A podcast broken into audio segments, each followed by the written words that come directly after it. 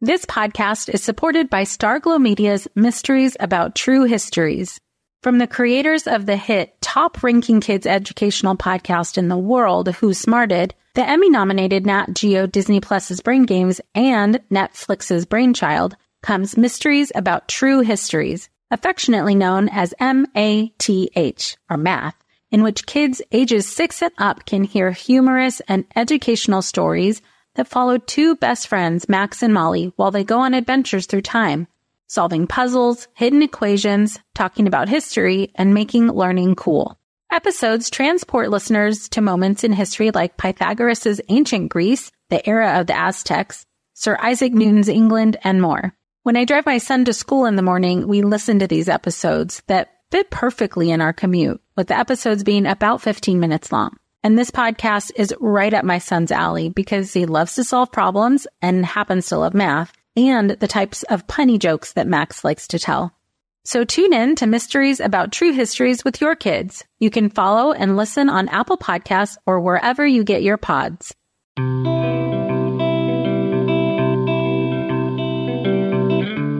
Welcome to Mom and Mind, where we dive into all aspects of perinatal mental health and wellness related to pregnancy, birth, loss, postpartum, and new parenthood. It's so much more than postpartum depression. We raise the volume on all of these topics in the hopes that someday everyone will have the support and info that they deserve before they need it. Please note this podcast is not a replacement for treatment by a professional or professional training. Welcome to Mom and Mind. I'm your host, Dr. Kat. In this episode, we're going to get into a really fascinating discussion about infant mental health. And more specifically, why it's important to be considering infant mental health and perinatal mental health at the same time.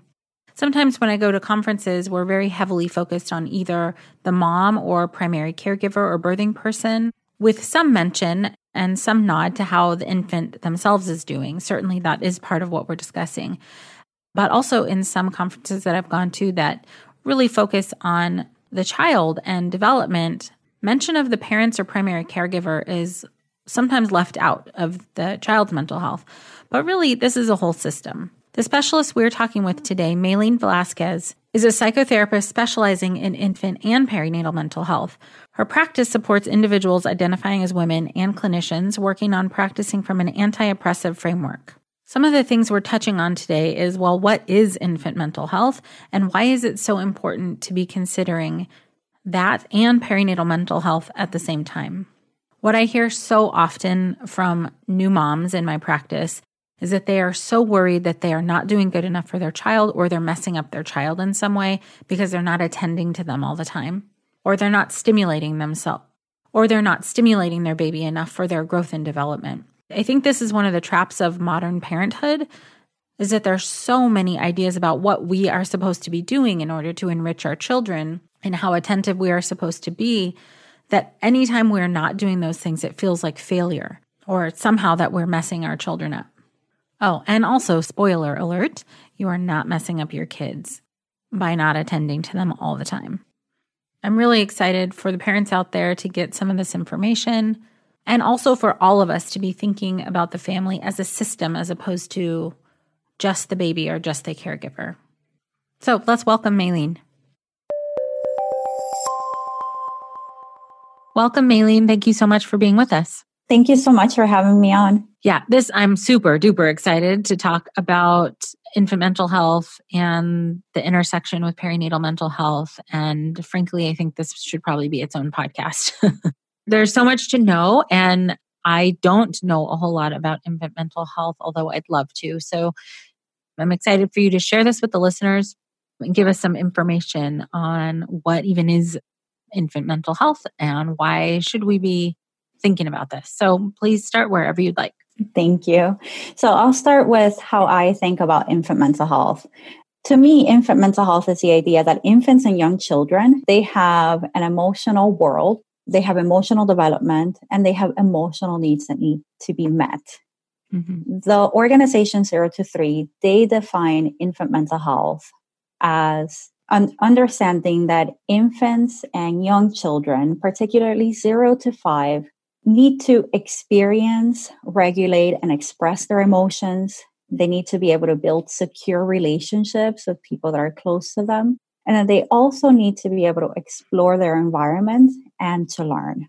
So it's kind of a three prong approach, mm-hmm. kind of learning emotionally based relationships and the exploration that is needed when there's safety. Mm-hmm. Um, so I think about the intersectionality of infant mental health and perinatal mental health in terms of it's a two way street. Right. So when we think about an infant being able to regulate their emotions, we know that infants are not able to do that on their own. So we call that co-regulation. Infant needs a caregiver to be able to provide that calm and focused attention and that soothing, loving, gentle touch so that the infant can then internalize regulation. Sure. But that can only happen if we're providing a safe space for parents to be able to express their emotions, which also means that parents need to have a capacity to express their emotions, to build secure relationships, and to feel free and safe to explore their environment and to learn. Sure.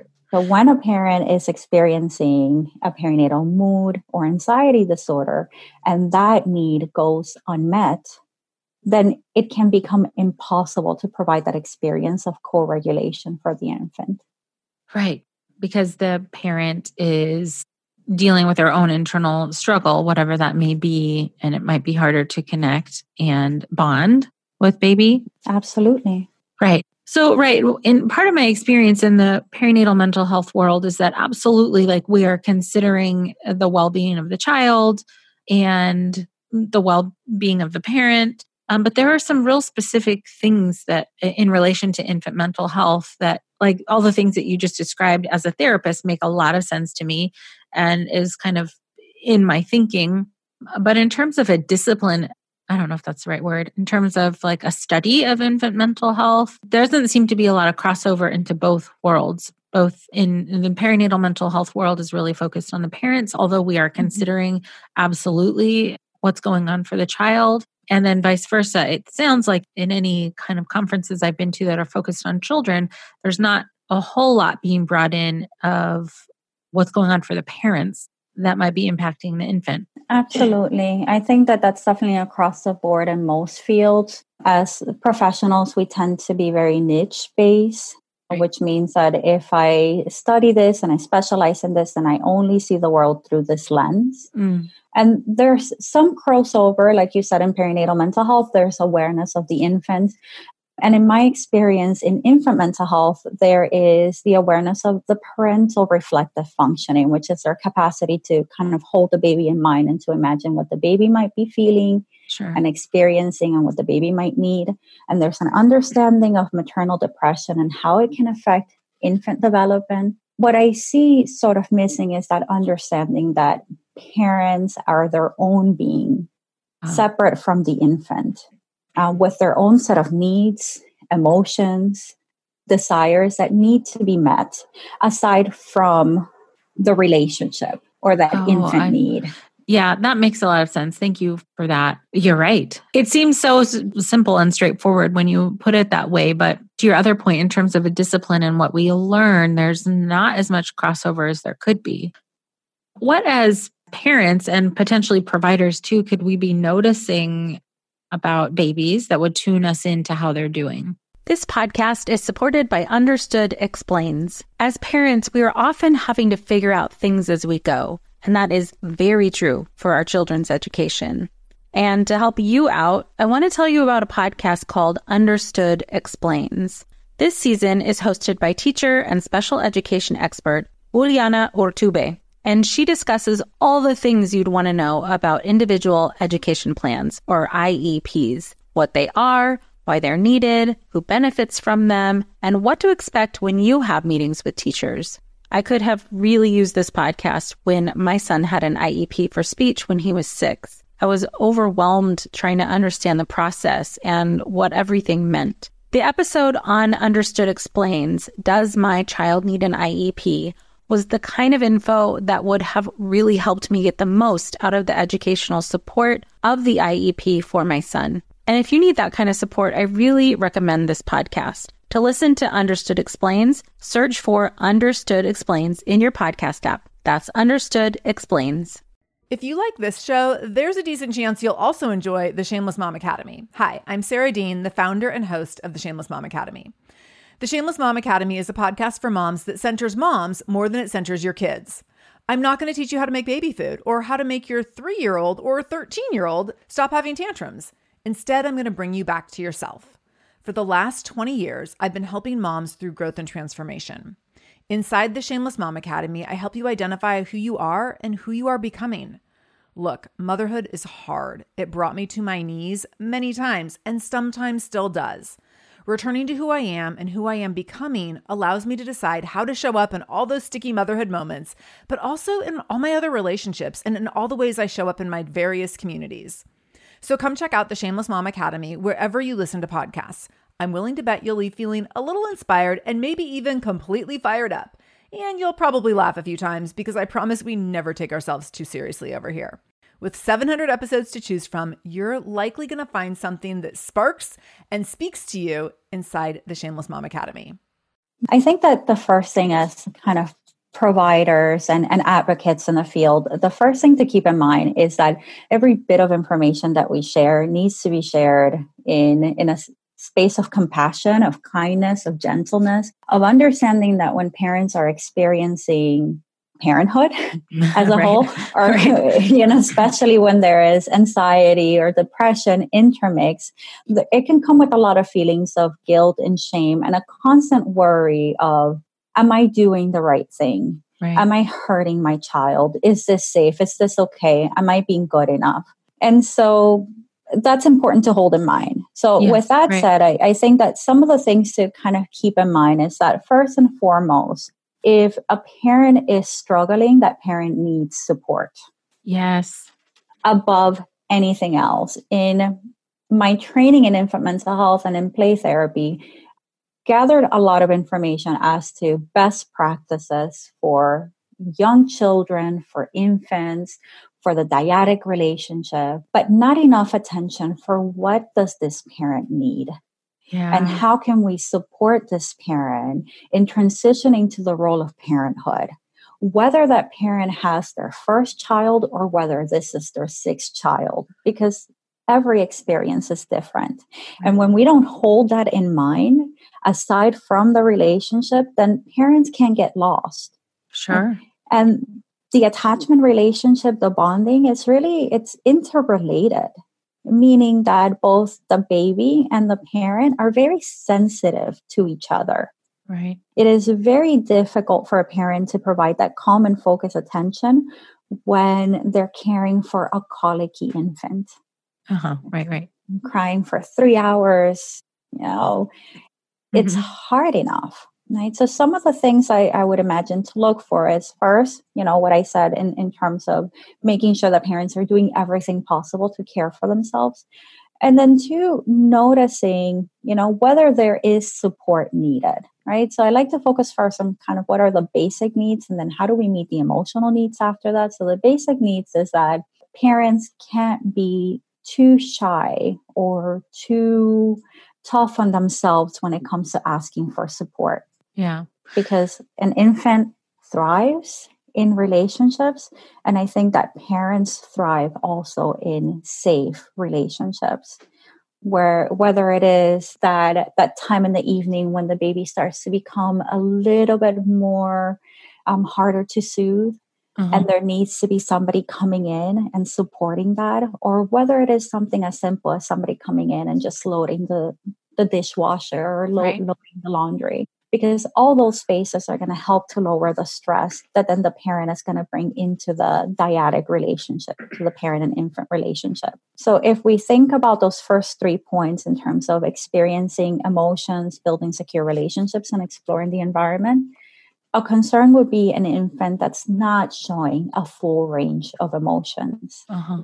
This will be an infant that maybe never shows happiness or rarely shows happiness or rarely shows fear or anxiety.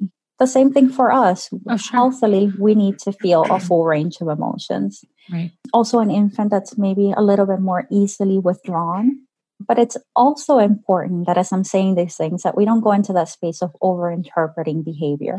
Yeah, thank you really a lot for bringing that in. I'm thinking about all like the anxious moms I meet with that already overly interpret based on fear. So it would be really easy to slip into that. Really, right, so really we, easy. We want to look at, you know, is this happening in every setting and with every caregiver? Mm-hmm. If it's not mm-hmm. happening in every setting and with every caregiver, right, then my question would be relationship wise. You know, what are both the baby and the parent bringing into the relationship? Is there a lot of stress that the parent is experiencing that then is affecting the quality of the relationship? And so when I talk about the quality of the relationship, I mean, it's their joy, it's their pleasure within the parent and the infant. And obviously, there's going to be times that there's no joy and no pleasure because right, it's right. very hard yes. to feel joy when you're waking up for the eighth time in yes. like a two hour span. Right to like feed the baby or to soothe the baby. Mm-hmm. What you want to look for is, you know, are there times that you're enjoying it more often than not? Right, right. So we're not looking for perfection at all. It's there's some normal variation. It doesn't need to be joy all the time. Exactly. Mm-hmm. We're looking for what we call in infant mental health as good enough. Mm-hmm. Yes, please say more about good enough. So when I think about good enough, I think about a parent who responds to their baby's needs, maybe their baby's cries or their baby's asking for for interactions more times than not. You know, and that mm-hmm. can look anywhere from like you know, I don't know, 60 40 to, you know, 51 49. Mm-hmm.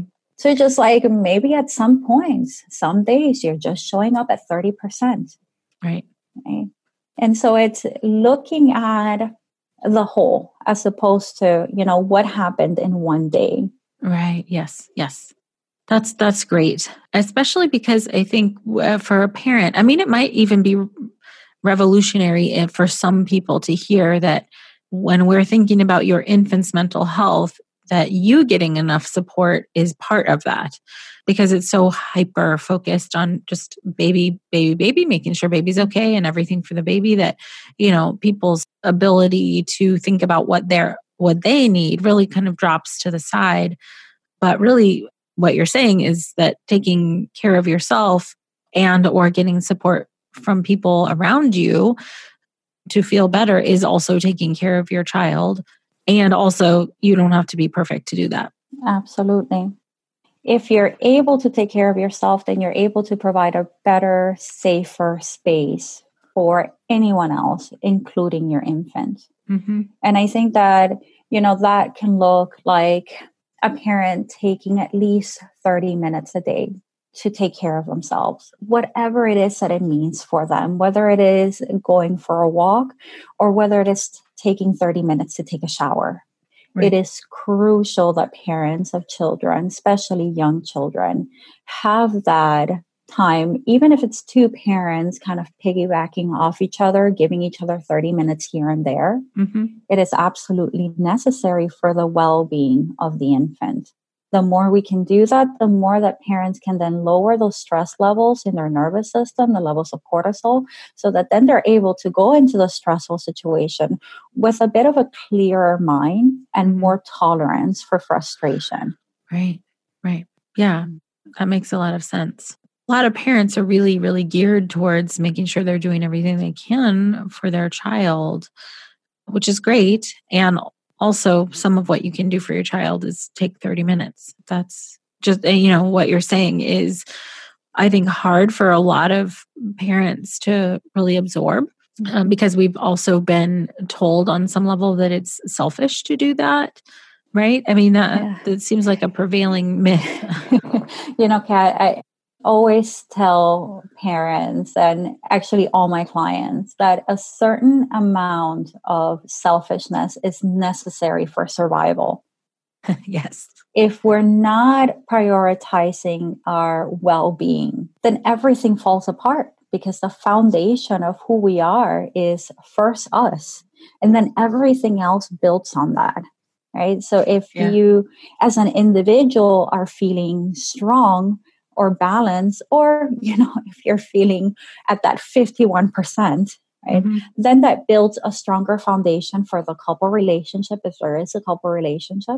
And then on top of that, the parenthood relationship, right? But everything, it's it's like a, a three layer tier. Mm-hmm. It builds on each other. So it's reframing those old beliefs that you're gonna be joyous and in love and you know like blind madly by your infant all the time and it's right. going to be a state of bliss a hundred percent of the time right. and that if it's not then that means there's something wrong with you uh-huh. you know it's really working to rewire those beliefs and to really noticing what is it that i need to do for me mm-hmm. because when we're truly doing things that that are good for us that improve our well-being then we're in turn doing things that are going to improve our relationship with our babies and that are, are going to improve the quality of the social emotional development of young children which is another way of mm-hmm. you know thinking about infant mental health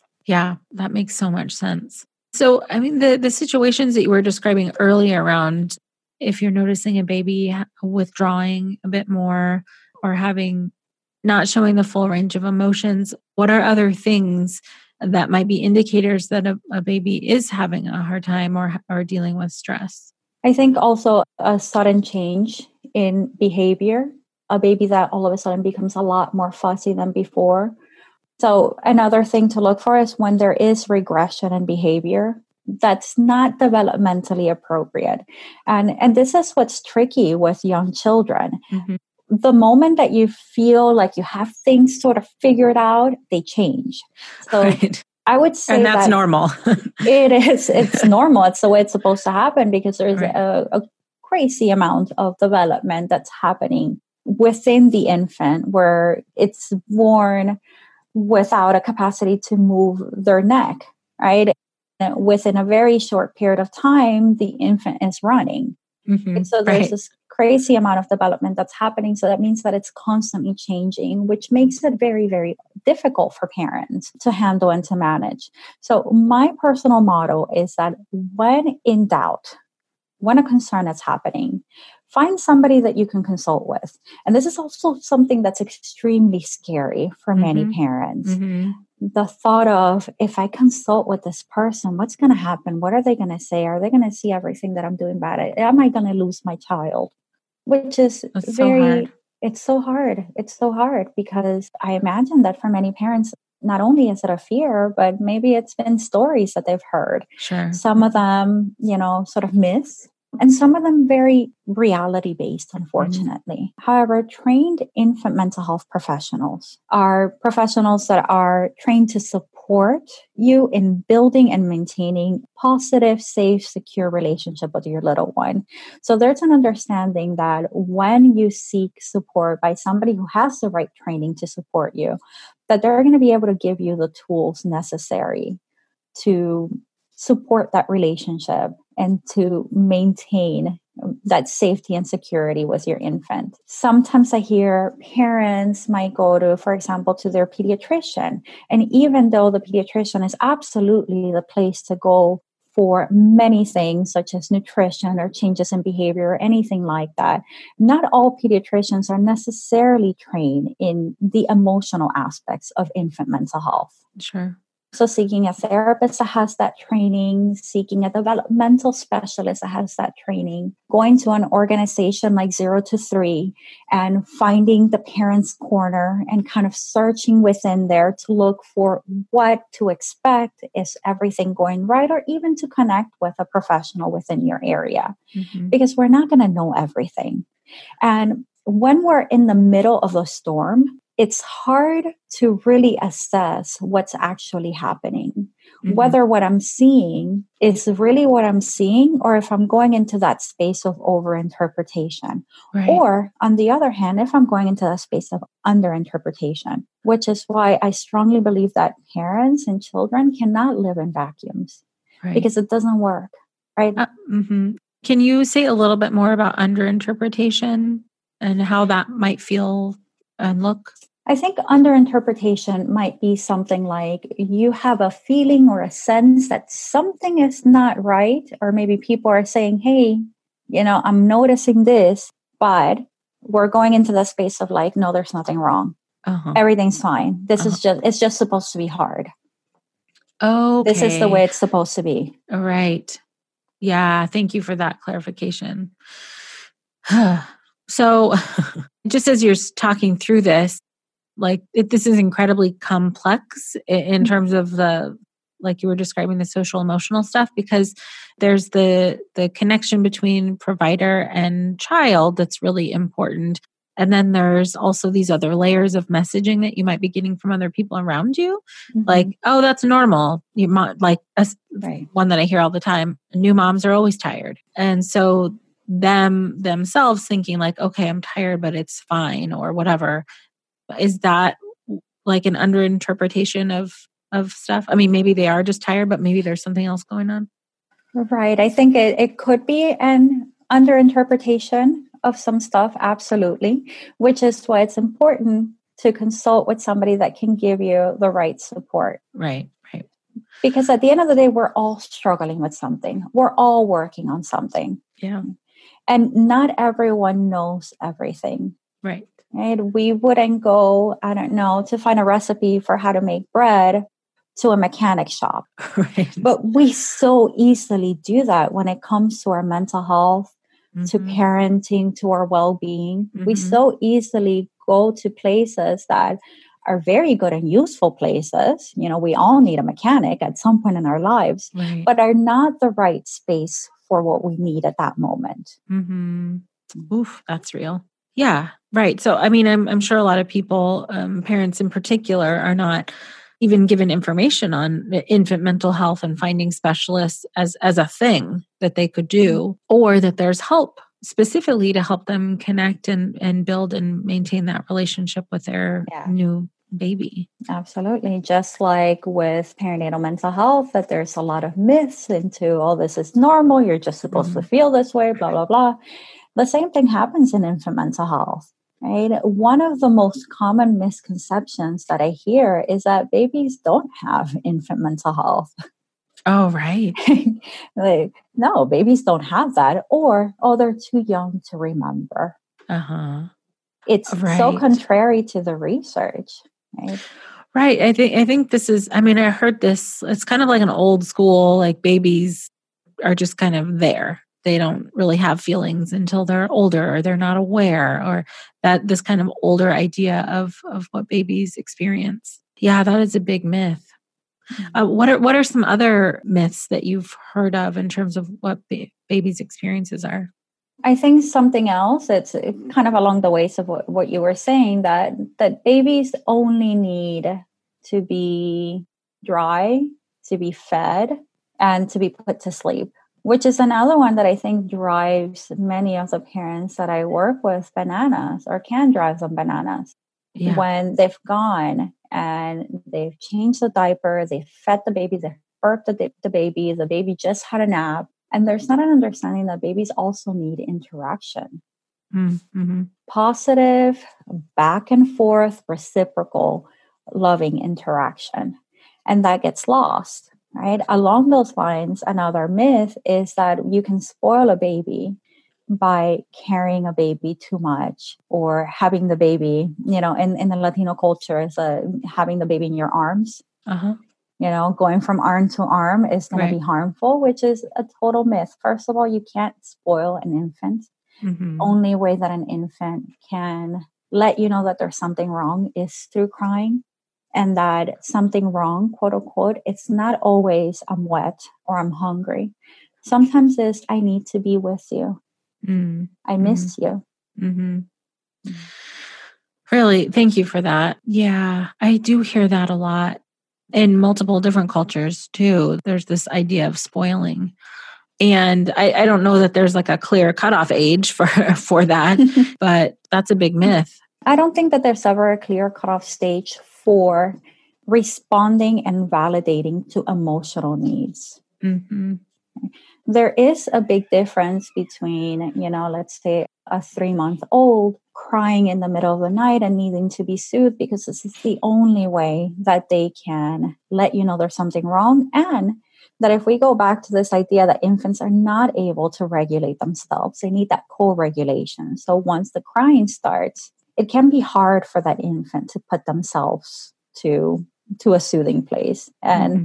you know not only hard but it can be impossible but there's a difference between that and a 2 year old screaming and kicking because right. they really want to play with your phone right Right? right. And so you would respond to it different. You can still respond to that emotional need and say, I know you're so frustrated. You were really hoping to play with my phone. Right. But my phone's not for playing. You can right. play with something else. Right. right. So providing that option. So the cutoff age for emotional response never happens because even us as adults, we need that. It becomes yeah. so invalidating right. when someone says to us, Oh, just, you know, it'll be fine Mm-hmm. It'll work itself out. I love that one. I wish it did. right. Like magic. World peace. right. It'll happen someday.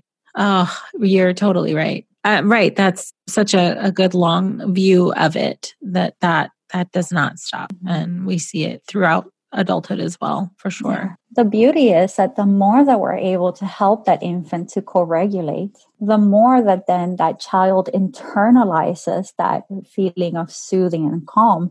And the more that then they're able to do it for themselves as they continue to grow up and develop. Right. So, as you're talking through this, I'm thinking, uh, you know, from the perinatal mental health perspective of like the moms specifically that I see in my practice who are overloaded, overstimulated, babies crying and they just can't do it. Like it, they they've had too much they are over overwhelmed and they need a break. And then there are worries that if they're not attending to their kids all the time that somehow they're doing harm so this is where that like good enough percentage yeah. like spectrum that you gave would would fit in yes okay so what i would recommend in that moment and this can be a little controversial but what I would absolutely recommend for a parent is that if you're feeling overwhelmed, if you just can't do it, the baby's screaming, you're feeling absolutely stressed, step away. Mm-hmm. Go to another room. Give yourself, and I'm not talking about letting the baby cry it out for 30 minutes or an hour. Right. Any, I'm, I'm talking about give yourself a few minutes, five minutes, maybe 10 minutes. Soothe, calm, mm-hmm. and then go back in but that's absolutely necessary because, again, we're going back to that foundation mm-hmm. that you need to be okay and that it's hard for your nervous system to regulate when an infant is screaming in your ear. Uh-huh. And that uh-huh. it's unrealistic to think that you're going to be able to calm and to soothe and relax in that moment of stress. When it comes to raising kids, there's so much to consider. Things like what do we feed them? When do we feed them? How do they sleep? What does it look like to raise kind kids? How does their nervous system work? How do I keep myself calm? What are my triggers? There's so much that comes into play, and we are distilling all of that information for you at Voices of Your Village podcast, where we bring experts in the field of early childhood and education and psychology and across the board so that you don't have to comb the internet for information you get to show up and hang out and have shame free, judgment free conversations and insights into what it looks like to raise kind, empathetic, emotionally intelligent humans. I'm Alyssa Blask Campbell. I have a master's degree in early childhood education. I'm a mom of two, and I am walking this journey right alongside you doing this work. Come hang out with me at Voices of Your Village, and we can dive into real conversations with actionable tips. I'm Margaret. And I'm Amy. And together we host the podcast, What Fresh Hell Laughing in the Face of Motherhood. Margaret, I would say you're sort of a where are my keys kind of mom. Correct. Sometimes a where are my kids kind of mom. Well, you're Amy more of a we were supposed to leave 35 seconds ago, mom. I mean, touche. In each episode of What Fresh Hell, we come at a topic from our usually completely opposite perspectives. I bring the research, and I bring kind of the gimlet eye. Like, is that research really going to work, people? And almost 10 million downloads later, we're still laughing. We also talk to experts in the parenting field, plus parents with stories we can all learn from. We make each other laugh, we challenge each other's assumptions, and we have what we think is the best parenting community on the internet. Check out What Fresh Hell Laughing in the Face of Motherhood wherever you listen to podcasts. So take a break. The baby's going to be fine. Mm-hmm. You're going to come back, you're going to repair, and the relationship is going to continue strengthening. Right. But in order for that to happen, there needs to be the recognition within yourself of this is too much and too hard. I wish it didn't feel like too much. I wish it didn't feel like too hard, but this is how it feels right now.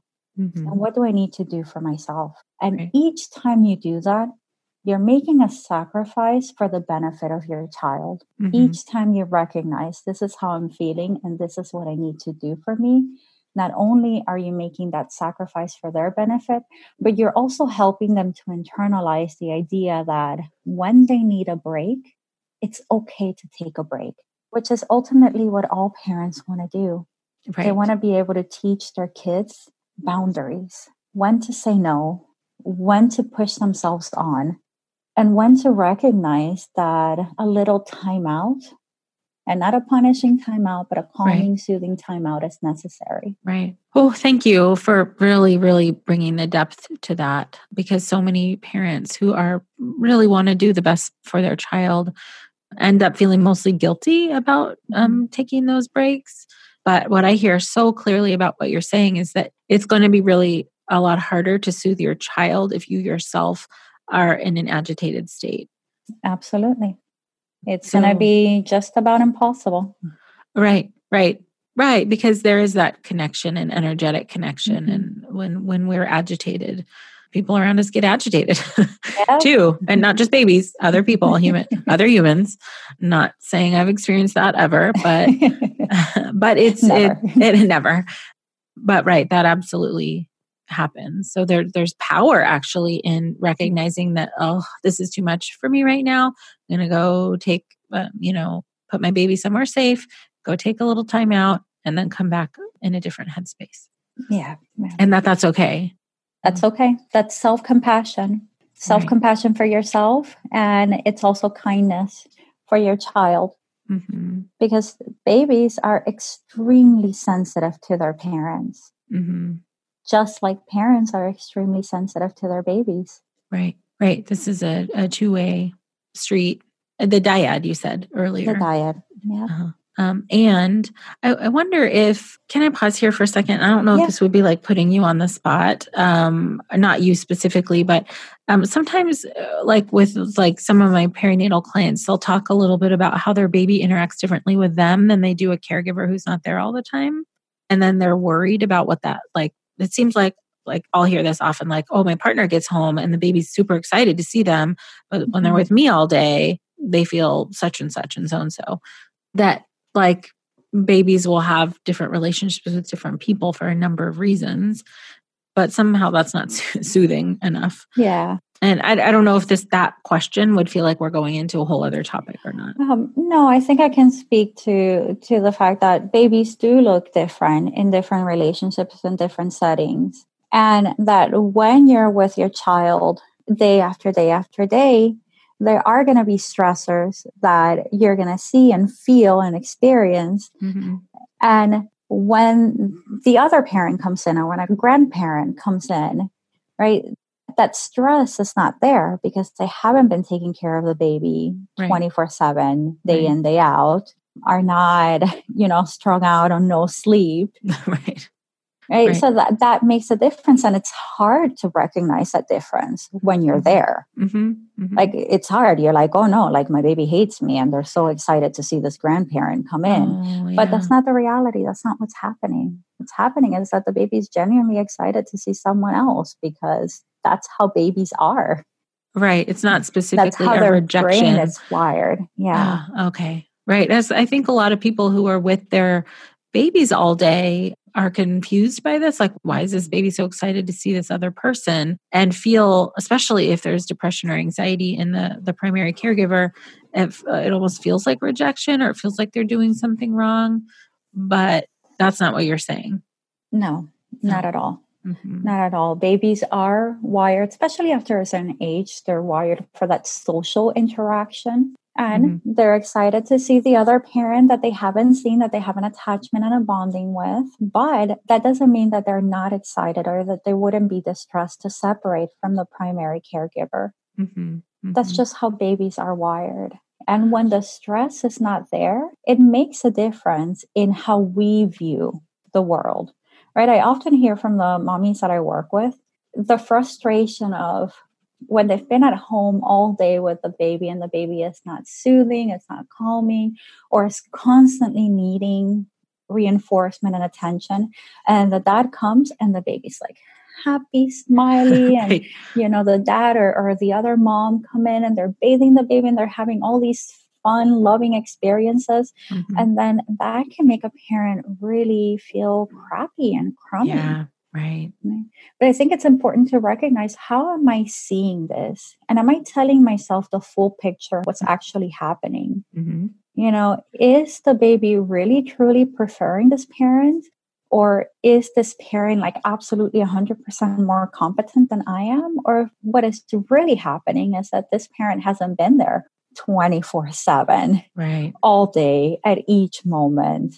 Yep. Watching this baby in the good moments and in the really really stressful ones right. with you know no no time to like go to the toilet. Right. Right?